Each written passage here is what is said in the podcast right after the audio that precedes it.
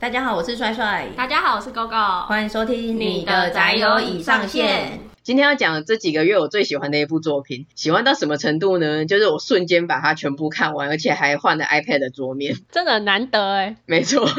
就你 iPad 的桌面之前是炼狱大哥，放很久了，从去年放到现在，前阵子突然不预警的就换了。对，截图给狗狗看的时候，狗狗吓了一跳，想说竟然喜欢到换桌面的程度吗？这部作品叫做《汤神君没有朋友》，他的男主角叫做汤神君，他是个自信满满然后不会阅读空气的高中男生，也是个专心致志的时间管理大师。他有一句名言是：我不打算把自己的脑容量用在人际关系上，因为我根本不需要朋友。非常有自信的宣言，自信爆棚耶、欸、超棒的。对，也就是因为这种做自己的个性还有独来独往的处事模式，他就在别人眼中觉得他是个怪人。那女主角叫做棉冠千寻，她是转学到汤神君班上的一个普通女孩子，转学的时候就被老师安排到坐在汤神君的隔壁。我这边要补充吐槽一个我们在 E P 二十二 动漫老梗吐槽大会没有讲到的，就是不知道大家有没有发现，漫画中的主角几乎都是坐在教室内侧靠窗那一排的最后一个位置。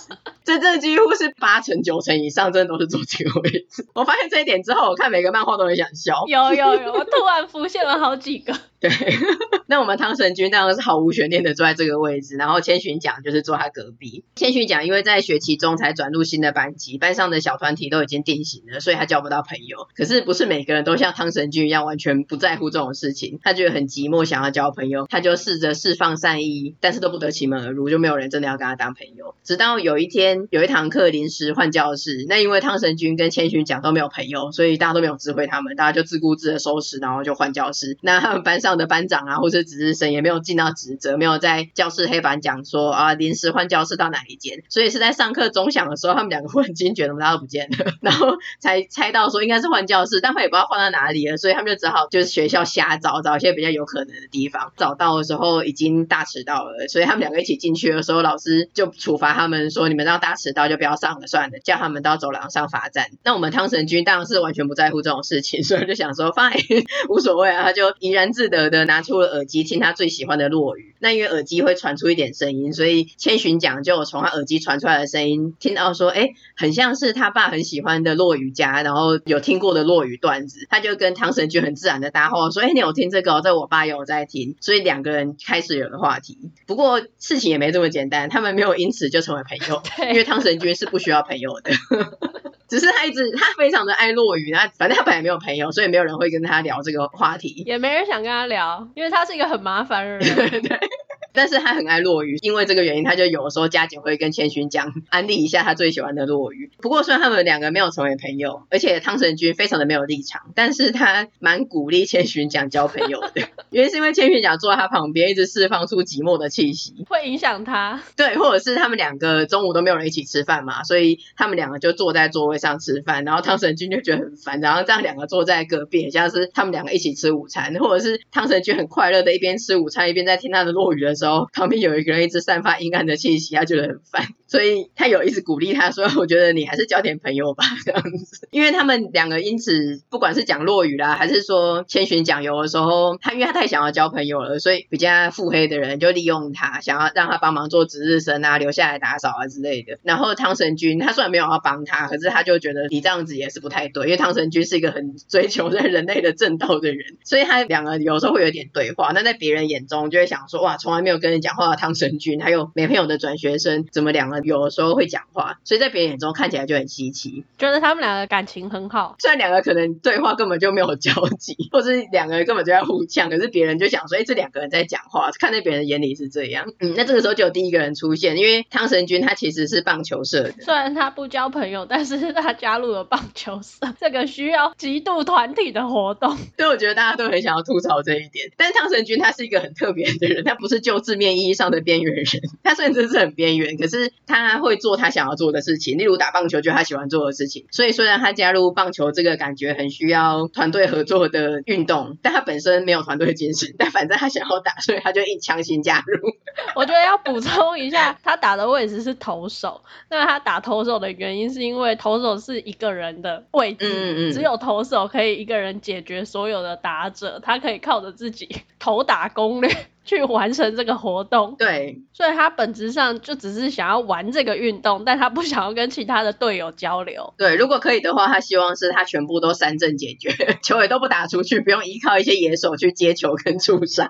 因为高中的棒球是投手也可以一起加入打线的，所以他也可以自己攻击，他可以一手包办这一切。不是每一个人都像汤神君还有千寻讲这么的不社会化，不会与人交流，其实还是有一些蛮蛮有社交能力的人，例如跟他们同班的棒球社经理，他就很社会化，他很担心他们棒球社的怪异王牌汤神君是不是造成千寻讲的困扰了，因为他也是个女生嘛，有一些女生之间的同理心，所以那个经理就主动来关怀千寻讲，问他说我们的王牌是不是造成你的困扰了，如果他一直纠缠你的话你可以拒绝哦，你不用被他牵着鼻子走哦。因此千寻讲算是结交到转学之后的第一个朋友。那之后随着校园生活会有一些文化季啊、体育季或是棒球比赛之类的，千寻讲就因此结交了更多形形色色的人。那我觉得这部漫画吸引人的原因是因为汤神君真的很饱，他的人设不是真的那种很高傲都不跟人交流那一种，从他是棒球社就知道，其实他只是专注在自己喜欢的事情，然后他不会把能量跟时间花在他不必要的事物上，其实他人真的不坏，他不坏，我觉得他就只是想要把时间专注在他喜欢的事情上面，他不想要发散他的能量。嗯，所以他其实只是觉得麻烦，交朋友这件事情麻烦跟不必要，他不是真的从内心黑特人类讨厌其他人，他其实也没有这样，但他快乐的做自己这一点其实蛮吸引人的。Gogo应该是喜欢这一点吧？对啊，我是很喜欢他的个性，我很希望成为像汤神君这样坚持自我不受他人影响的人因为还蛮常会被其他人的观点给影响啊，虽然你说做自己做自己，但是很常会不自觉的还是会受到一些同侪之间的那种氛围啊或者是社会这些影响吧。但我觉得汤神君就很棒啊，他觉得我就是喜欢落语，我就只想要听落语，大家都别来吵我，我不需要跟你们在那边虚与委蛇。嗯，就是一个环境中如果大家都会做什么，然后你就是说哎、欸，不好意思我真的不要，我要回家，或者是哎、欸，你们那个下午茶我真的是没有想要参加，我想要坐在座位上，就会被大家觉得是怪人，所以都会有心理压力啊。如果你拒绝了然后从此被孤立啊，你就会觉得说很像自己变成边缘人被讨厌。嗯，那如果是你是强行的去参加，然后心里也不快乐，累积了一点压力，像汤神君他就完全没有这种牵挂，对，他也不会参加，他心里也没有压力，超棒的好希望成为汤神君这样的人哦，真心的希望、欸、对，网络上很多人喜欢汤神君这部漫画或是汤神君这个人啊，其实很多是这个原因、欸、觉得他不在乎世俗的眼光，然后也不会需要去讨好或迎合别人。真的，我觉得他虽然之前也常常说到很多事情都从漫画里面学习，但汤神君真的让我有所学习耶、欸、我是认真的学到了很多。对我也有，因为就像之前讲的嘛，他不是那种很怪咖的边缘人，他其实是有一些正义道德感，他是有自己的想法的，只是不受他人想法的影响在做自己，他有自己的一套中心思想，我觉得这个做法这个行为是真的蛮好的。其他也是类似像这种就是谁没有朋友啦，或是什么什么君很酷啦很强啦那种，例如在下版本有何贵干那一种，但那个就会把他用的一个有点不像人，太强了，然后做一些很怪的事情或是动作快如闪电啊什么的其实那种的我就是看了几回觉得说哎、欸，好像蛮好笑的，但看多一点的我就会觉得说、啊、有点看不下去，很腻，就是一样的发展，然后不是很合理常理的事情。但汤神君他其实就是生活中可能真的会有一个这样子的人，那他做的事情也是一般的高中生的体能啊或是反应是正常人的行为，像这种的比较生活化的题材我就还蛮喜欢的。讲到说从汤神君学到什么， Gogo 是觉得说他不在乎世俗的眼光，做自己过得很快乐嘛。那我个人学学到的我觉得最印象深刻跟最值得学习的是汤神君的能量哲学。嗯，他有很得意的跟千寻讲这件事情，他说一个人每天拥有的能量是固定的，每做一件事情都会逐渐的消耗，所以他才会因此把时间都花在他喜欢跟觉得重要的事情上面，那如果遇到困难的时候他也会用很有效率跟很有效益的方式解决问题。这个就让我非常的有感，因为讲做自己的话其实我还算是蛮做自己的所以这点我就不会有这么大的冲击。可是讲到时间管管理这方面我就真的很差，这点真的是完全是我的弱点。你要学习汤神君是真正的时间管理大师。对，还有能量消耗，因为你很多时候你其实不是管理你的时间，是管理的能量，因为可能你没有花很多时间，但你真的一个人一开始早上能量量是最充满的时候，那你一直去做一些杂事，或者是别人就敲你一下请你做一件事情，那我都会觉得说啊，小事回人家一下回人家一下，到大概午后的时候我就会觉得说我那个专注力跟能量都已经不见了，所以变成是我没有真的花时间在最重要的事情上面跟我自己的时间上面。你不是有番茄钟吗？你应该拿你的番茄钟出来应用啊。对，这也是番茄钟那个时候我觉得说其实对我这种注意力不集中的人很有效的一个方式，只是我没有去用而已。这个叫做 Open Door Policy， 我之前在做一个蛮专业的职业的性向测验的时候就有被点出这一点，然后我就被插了一刀，想说没有说错。Open door policy 嘛，你的门随时是敞开的，所以大家都来找你啊。那小事或者是我不会拒绝别人，或者是我觉得没有关系就帮人家一下，那都花在配合别人的需求或者是帮别人做事上面，我就没有办法有自己的时间。嗯，所以这点我是看汤神君的时候特别有感的地方。可是比起学习到的东西，我真的很憧憬他。我个人是觉得他很好笑啦，我喜欢的原因主要是他很好笑。他真的很好笑啊，他的坚持有很多的笑料、嗯、我常常就是看着就笑了、欸、这种看着看着就笑出声来的漫画，好像是继贫穷贵公子睽违二十年的这种大笑。对，而且厉害的是他的脸线条超简单的，他的脸上半部基本上不太会动，就是一个很简单的画法，就有眼睛啊眉毛啊。可是他对于他自己喜欢跟得意的事情的时候，他就会坐在自己的座位上不知道在笑什么，或是他很爱歪嘴笑，然后对于他自己有兴趣的东西他疯狂的研究啊分享跟碎念，那个表情啊每次看他不爱得意什么的表情就真的会笑出来。还有一些事件也很好笑，比如说刚刚不是讲到他是棒球社的吗？而且他棒球社之外他还是很厉害的王牌投手。然后我记得有一次就是他们他是二年级，然后在三年级学长要隐退要办一个友谊赛嘛，学弟就来跟他说哎、欸，学长你知道隐退赛就是要让三年级的学长开开心心离开的比赛吧，你千万要放水啊，你不要认真投啊。然后汤神君他就还有一点不情不愿，就这时候打击区的学长就对着汤神君说来千万不要放水，来场认真的对决。这次是正中汤神君的下怀，他就认认真真的三振了这个学长，然后大家就有点傻眼。之后他就表示说我不能只对这个学长认真，对其他学长放水，这样子对其他的学长并不公平，而且看不起他。那这样子有凭有据的说法就让经理跟学弟无言以对，结果这友谊赛就变成学长们的噩梦，汤神君的成就。他在别人家的毕业场合无安打无失分，到底是想怎样啊？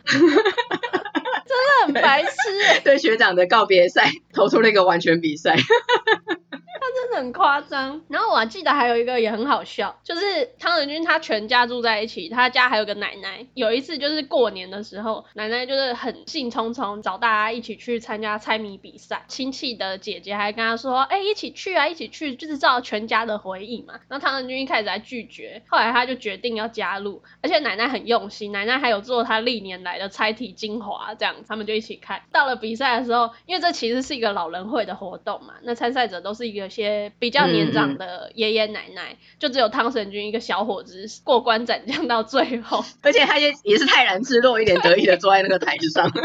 完全不觉得他自己很突兀。对，他没有觉得自己怎么样子。那他的按铃速度当然就会比其他的老人家快啊。奶奶的拿手项目也都被汤神抢走，因为他就有参考奶奶的题库。那奶奶就超生气的，就想说这死小子看了我的题库你还跟我抢答，有没有搞错啊？那就在这个猜谜大会上面这样子一来一往，来到了赛末点。那汤神君现在其实是稳居一二名，他只要抢下最后这一题就可以得到第一名的大奖。而且最后这一题题目还蛮简单的，汤神君竟然故意答错，只拿到第二，大家都有点傻眼震惊。这时候才知道哦，原来汤神君他参加的动机根本就是他弄坏了他表弟还是堂弟的游戏机，发现这第二名的奖品是游戏机，他是为了还弟弟的游戏机才来参加的。那奶奶真的是要被这个动机不纯还破坏他游戏乐趣的孙子给气死、欸、他就表示说我以后真的不要再要求你这个孙子来玩了，好可怜哦。这个真的也很好笑。我很有印象的另外一个例子是在漫画一开始的时候有个冲击的告白事件，就是汤神君这种人感觉上就是一辈子没朋友也不会有人喜欢他，结果竟然就是有一个情书事件，别班那个漂亮女生竟然给汤神君情书，背后的原因话有知道说原来是在前一年的文化祭上，那个女生她也是没什么朋友，然后自己很惨的在那边油漆做不完的时候，汤神君去帮她，但她只是基于个人兴趣，因为她蛮喜欢完美主义，然后喜欢做一些那种重复规律的事情，所以她就去帮她，然后把那个油漆得很漂亮，那他自己就得意的歪嘴笑离开，他根本就忘记这件事情。但那个女生因为算是被他拯救，所以他心里就埋下一个种子，反正就喜欢上汤神君，然后后来就决定写情书给他，跟他表白。那收到情书后的汤神君，他就觉得说天哪，超麻烦的，大家平静的生活中竟然有了这个事件，原本想要草草了事的找别人去帮他拒绝打发掉，但是千寻讲就告诫他说不能这样草草了事，会伤了女生的心，所以汤神君就只好非常厌恶跟排斥的，但是还是安排了一个便宜又快速的约会计划，想说跟那个女生就还是见面一天，然后最后拒绝她。结果在中途的时候没有照汤神君的时辰安排进行，然后他就脸黑掉，然后一直在抖脚跟很焦虑，因为他这个计划通他需要完整的跟着他的时辰走，他才不会觉得这样子很麻烦。他还有算那个经费，就是现在公园的凉也请他喝一杯罐装饮料几百日元什么的，然后一直在想说这个女人怎么喝这么久，下一次再去咖啡厅拒绝她怎么喝这么久，或者是要她饱了怎么办，这样子就很好笑。那我觉得真的最好笑，我觉得在漫画的初期被冲击到的是后来反正他们一群人就有去看到底发展是怎么回事，那后来被那个女生发现说汤神君原来有跟其他人讲，而且反正觉得有点被羞辱了啦，所以他后来有点有点羞愤，然后有点生气。可是后来他自己想一想，就觉得说汤神君当初确实是有帮助他，那就喜欢他是他的事情，汤神君其实也没有做错什么，所以他想一想就觉得说还是跟汤神君讲开，然后原谅他，以后还是可以当朋友之类的。但他这种复杂的心路历程对汤神君来说根本就是完全不知道他在想什么，所以他跑去找汤神君要把一切讲清楚的时候，然后汤神君就非常的困惑，甚至有点害怕，因为他去他家里找他嘛，汤神君就从他家里拿出了白板说不好意思，你可以就是写一下你到底想要表达什么吗？你之后到底想要从我这里得到什么？你讲这一些我真的不知道你想要干嘛。他需要一个逻辑性的思考。他拿出白板那边的时候我真的笑疯了、欸、就真的很像在开会还干嘛要白板写一个流程图心智图。我懂我懂我真的懂，就是有时候你会听到人家在讲说一些有的没的、欸、怎么样怎么样怎么样的时候，你真会有一点听不懂，就是说等一下我们从头来讲，然后一个字一个字的先把这一段先解决，再往下一个进程走那种感觉。对对，就很希望人家说、欸、你讲的重点是什么，第一点第二点都是讲重点，但是一般来说你在社交场合上你不能那么直白，你可能会这样说哎、欸，那不好意思你刚刚那个，就是你要用引导的方式比较委婉的去让那个人重新组织一次，没有人直接拿出个白板说、欸、你, 你到底想要讲什么我觉得这个超好笑他真的很困扰，可以感受到。嗯，那后来千寻讲也跟这一个告白的女生成为好朋友，因为千寻讲他其实个性很温和，然后他都是很真心的去关心别人，不是只是说他想要有一个社交环境想要交朋友，他都是很真心的。这部漫画的主线基本上就是千寻讲还有周围被汤神君我行我素的行为牵扯进的人们成为朋友的过程。那我觉得除了汤神君这个男主角当然是很有吸引力以外，千寻讲的个性啊跟长相，他很像邻家女孩，而且在他后来建立了自己的社交圈跟自信，不像一开始刚转学的时候畏畏缩缩的，以后其实他是走一个很自然系的天然呆疗愈路线。我觉得他也是这部漫画吸引人的原因，不只是因为汤神君。这一部并不是那种校园纯爱系的故事嘛，可是我很喜欢他跟汤神君两个人之间那种慢慢的那种情愫渐长的感觉。对，就像汤神君会不经意的帮千寻解决问题，虽然好像是因为汤神君也有一点受到影响，所以他才会出手帮忙，但其实汤神君一开始就对千寻蛮友善的，就代表说汤神君本人不坏嘛。那比如说他们上学都会骑脚踏车，那时候千寻讲刚转学来停车场都停得满满，他真的不知道要怎么停车，但其实是因为很多人都乱停，可是他们的车子上面都有识别的记号，比如说绿色的贴纸才可以停在这个区域，汤神君就告诉他这件事情，帮他把乱停的车移走，千寻讲就照做啊，就因为千寻讲的脚踏车上面有写他的名字，很快就被脚踏车的车主也就是乱停车的学长找到，学长就说哎、欸，你怎么可以乱移我们的车啊，以后不要再这样子乱动人家的车知道吗，罚你帮我们写悔过书之类的。那千寻就怯生生的，唐神君这时候又跑出来就说，哎、欸，本来就是学长你们的错，要写自己写，以后不要再乱停车了。就是他本来帮助千寻的动机，你以为是英雄救美，但他其实是因为知道说这个事情是学长的错，那后来为什么要做错事情呢？来骂没做错这事情的人，而且以后可能会击飞城市，影响到他自己，他才跳出来。对，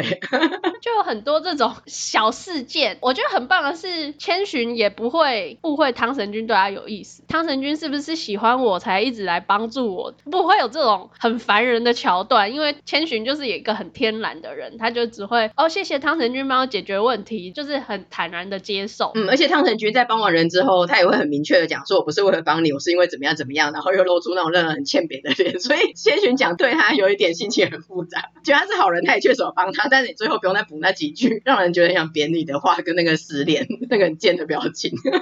但是就是因为这样子，很多的日常生活事件累积下来，千寻就是他单方面觉得自己是汤神君的朋友，但他也知道说以汤神君这死个性，应该毕业之后就会忘记他了。嗯，我觉得他们很妙，他们两个一直是呈现一个若即若离的关系，其实后来都是同样的社交圈，可是他们两个的互动本身没有到很密切。漫画里面有一个角色就形容他们很像是小丑鱼跟海葵的关系，就是其他的生物都不想要靠近海葵，因为海葵有毒，就是汤神君嘛。小丑鱼他虽然他好像锵锵的呆呆的，可是他对海葵本身就有抗体，所以海葵算是提供了小丑鱼一个舒适的安全环境。那小丑鱼对海葵来说，他没有一定要存在，可是有也不错。我觉得真的很像他们两个的关系，真的，我觉得这个形容超好的。欸，对啊，千寻讲永远有个位置嘛，就是物理来说他本来就会坐在汤神君的隔壁，那汤神君的气场啊，或是他对那一些正道的追求，他就是会提供他一些一个真的是相对安全的保护壳，他不会真的去欺负他，不像一些坏心的腹黑的同学，但他也不会对他真的是保护啊，他是我的人那样子，就是一个很舒适安全的环境。而且网络上很多人在讲千寻奖的时候啊，我很意外的发现很多讨论是在说千寻奖越来越漂亮，而且甚至就说什么千寻我婆之类的，让我还蛮意外的，好像很多人很喜欢千寻。欸，千寻很可爱啊，这点不意外啊，他不是那种典型少女漫画眼睛很大嘴巴很小啊发型很复杂的那一种，可是她就是很自然的邻家女孩，线条简简单单然后漂亮。因为漫画的前期啊，其实你要鸡蛋里挑骨头的话，我觉得前面的画风有稍微比较深色一点，有点西瓜皮嘛之类的，就很简单，可是从中段开始它就变得很好看跟清爽，然后人的那个比例啊跟脸的细致度都有出来，然后千寻奖就真的越来越漂亮，大家都看好戏哦。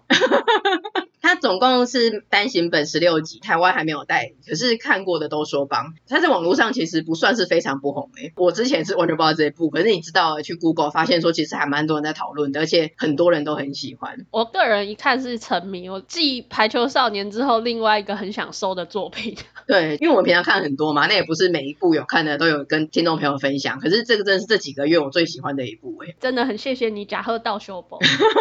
我觉得它真的是一个异常疗愈的日常向漫画喜剧，然后里面的角色都很生活化，我甚至觉得看不够。欸，因为它真的是时间会陆续的前进，不像柯南，所以它会随着说什么高二暑假啦，然后什么最后一个体育季啦、文化季啦，我就想说天哪，它逐渐的要毕业了，这个漫画要结束了。它单行本十六集其实算是多，但是我真的觉得看不够。那个时候想说完蛋，你要毕业了，没有得看了，真的很想要直接画到他七老八十变老爷爷的样子。对啊，反正它就日常向，它可以一直无止境的汤神君到处去搞事，然后他们有很多生活的小品啊。对啊，但没有，反正后来就是有随着时间走结束。我也很想要看汤神君变成上班族之后的样子。欸，他这个个性怎么在社会上生存。真的，我们真的很想要关注汤神君未来的一切，他很有趣。这一部我不知道到底算少年漫画还是少女漫画，但总之呢，他男女主角就是一直维持着小丑鱼跟海葵的若即若离关系嘛，然后他们到完结篇也没有真的在一起，因为他们本来就一直都没有恋爱的情愫在里面，但是在最后的几话啊，突然开始有一点有戏的氛围，然后就结束，就让人家留下一个很深的悬念。嗯，而且他整部作品前面啊，我觉得至少到前十来集吧，真的都是完全无糖，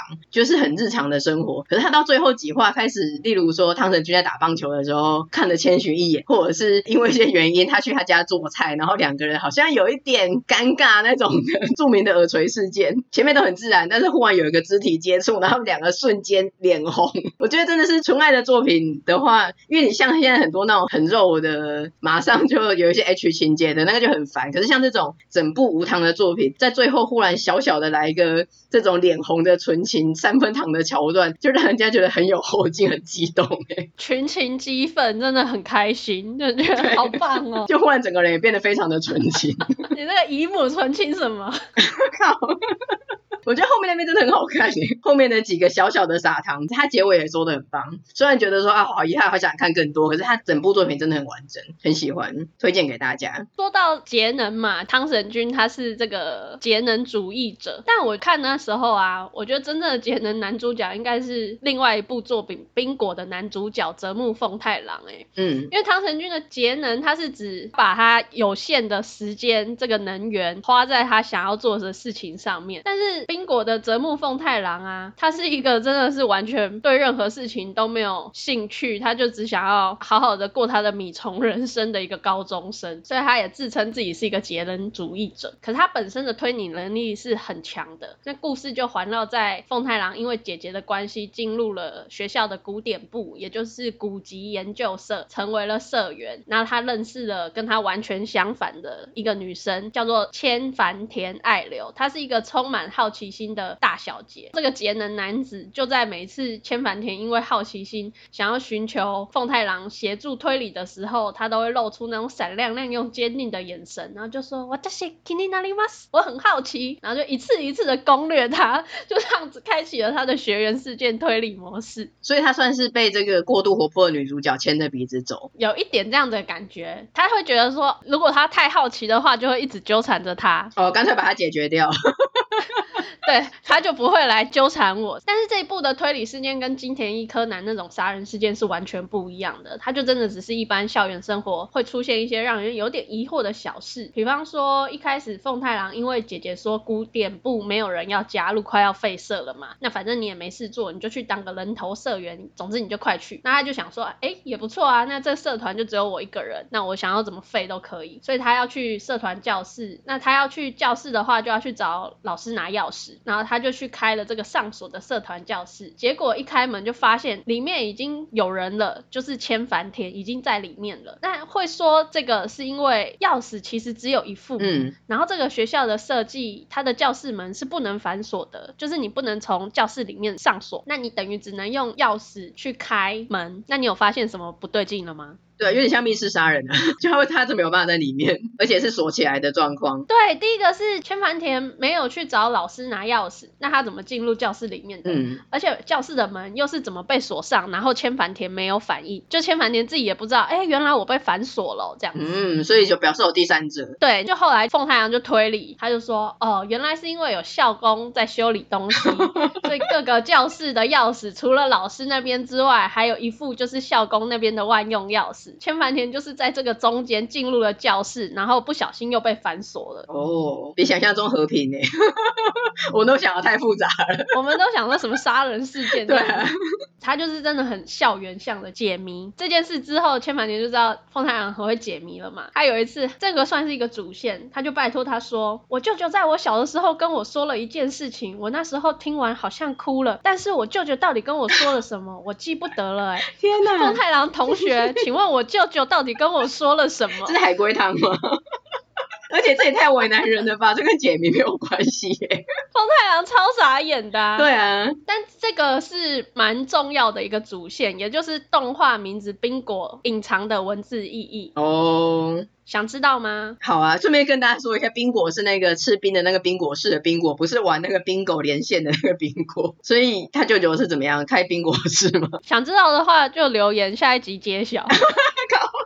而且我刚才觉得那个女主角的要求超为难人的，自己明明是只有你听到的事情，然后是你的记忆，但你自己记不起来，然后叫别人帮你想或是帮你回忆起来，我觉得根本就你啊，你根本就是该认识奉太郎啊每次记什么事情都忘记，然后我根本就不知道，你就问我，或者叫我帮你记。哎、欸，你说的有道理耶、欸，我根本不需要你，我需要的是凤太郎哎、欸。我刚刚听到的时候觉得天哪，这个既视感太重了吧？明明就自己的事，为什么叫别人帮你想起来？哦，真的耶，我都没有注意到，我那时候也傻眼，想说他干嘛问人家，他自己记不起来自己的事情。就你呀、啊，你这么一说好像是哎，我又自己不记得我会这样子做了。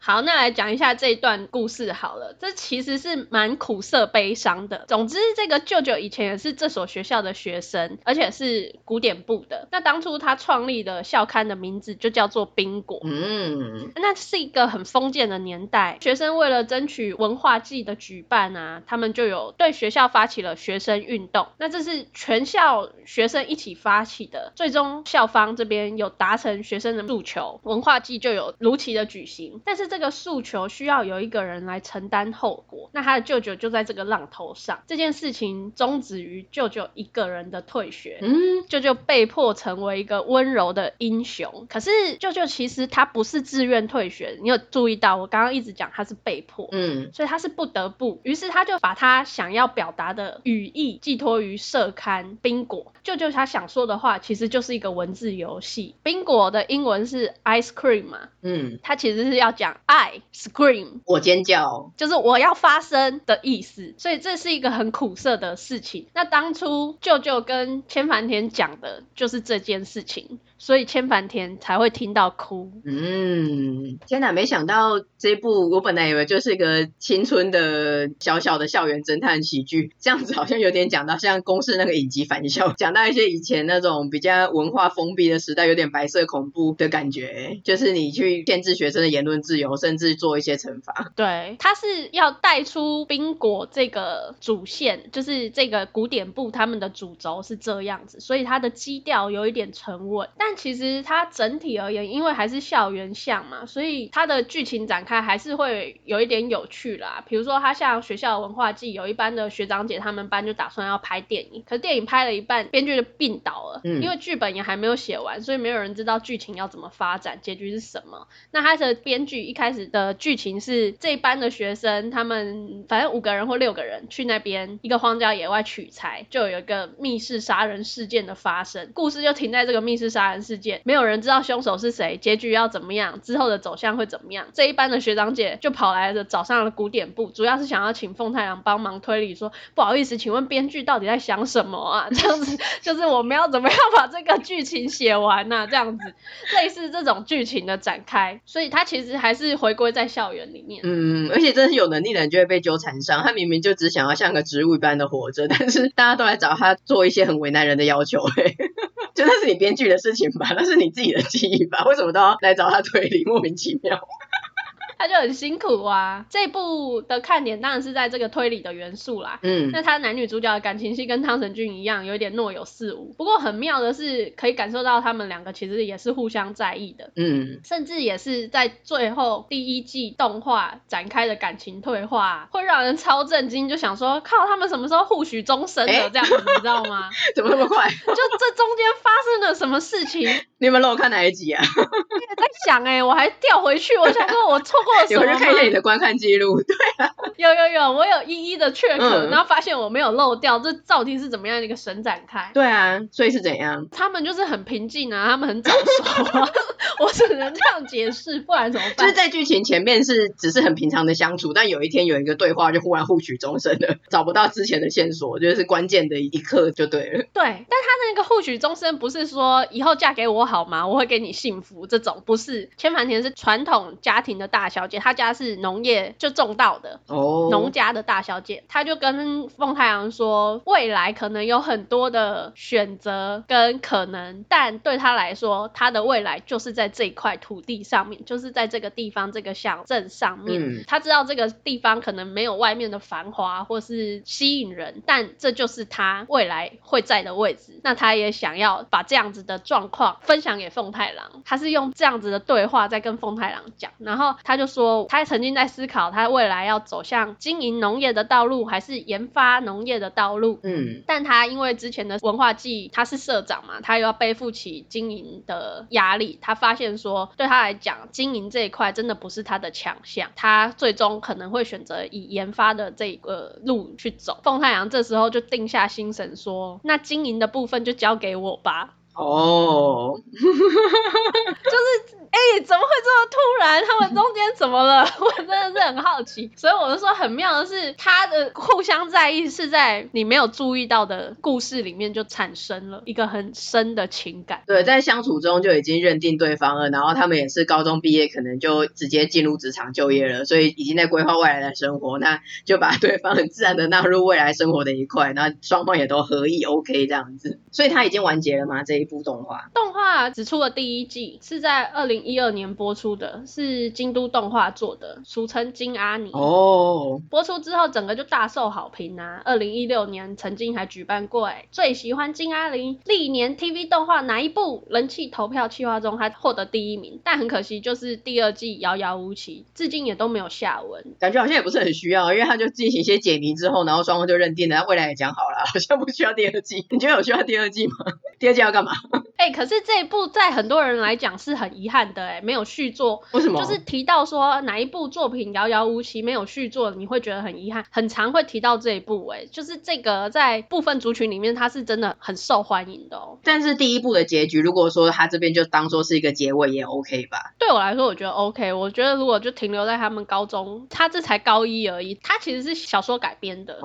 oh. 所以后面小说的进度好像有进展到高二还是在上去的年级，大家就会有一点期待吧。了解，就像电影一样，反正这一部第一集你可以把它当作是完整的作品，但为了可能如果它卖得好的话就可以有第二集，所以最后结尾就故意有个悬念。那你喜欢这部作品就可以希望可以看到更多它的角色跟世界观，就希望会有第二集第三集，它如果没有的话你就只看第一集也算是完整这样。就像我们很想要汤神君继续画下去真的虽然觉得他收得很棒但还希望他再继续开啊。对，希望有大学篇跟婚后生活篇之类各种妄想。这部我没看，不过我觉得他的画风还不错，然后男女主角各自跟这个 C P 看起来都是舒服的呀，也像是你会喜欢的样子。而且这部作品给我的氛围还蛮特别的，就是他虽然是校园生活嘛，可是男主角的个性就那样啊，就不是很热情洋溢的基调，他反而就很沉稳。而且你想想看那个舅舅的学运故事，你大概可以想象得到他的整体的走向是比较沉静的，带有一点苦涩的感觉，然后再配合他的推理元素，就有一点点神秘的悬疑感，我觉得这个还蛮特别的，氛围比较特殊的一部动画。今天就跟大家分享这两部描写高中生活但又跟一般的校园番比较不一样的作品，一部是汤神君没有朋友，这我们都非常的喜欢，那另外一部是冰果，这一部也是很红，而且氛围算是蛮特殊的，所以这两部都推荐给大家，大家可以去找来看。今天的节目就差不多到这边，喜欢我们的节目的话请分享给你的亲朋好友，然后我们也有 Facebook 跟 I G， 欢迎订阅追踪我们，也请在 Apple Podcast 给我们五星的评价哦。那我们就下周四见啦，拜拜，拜拜。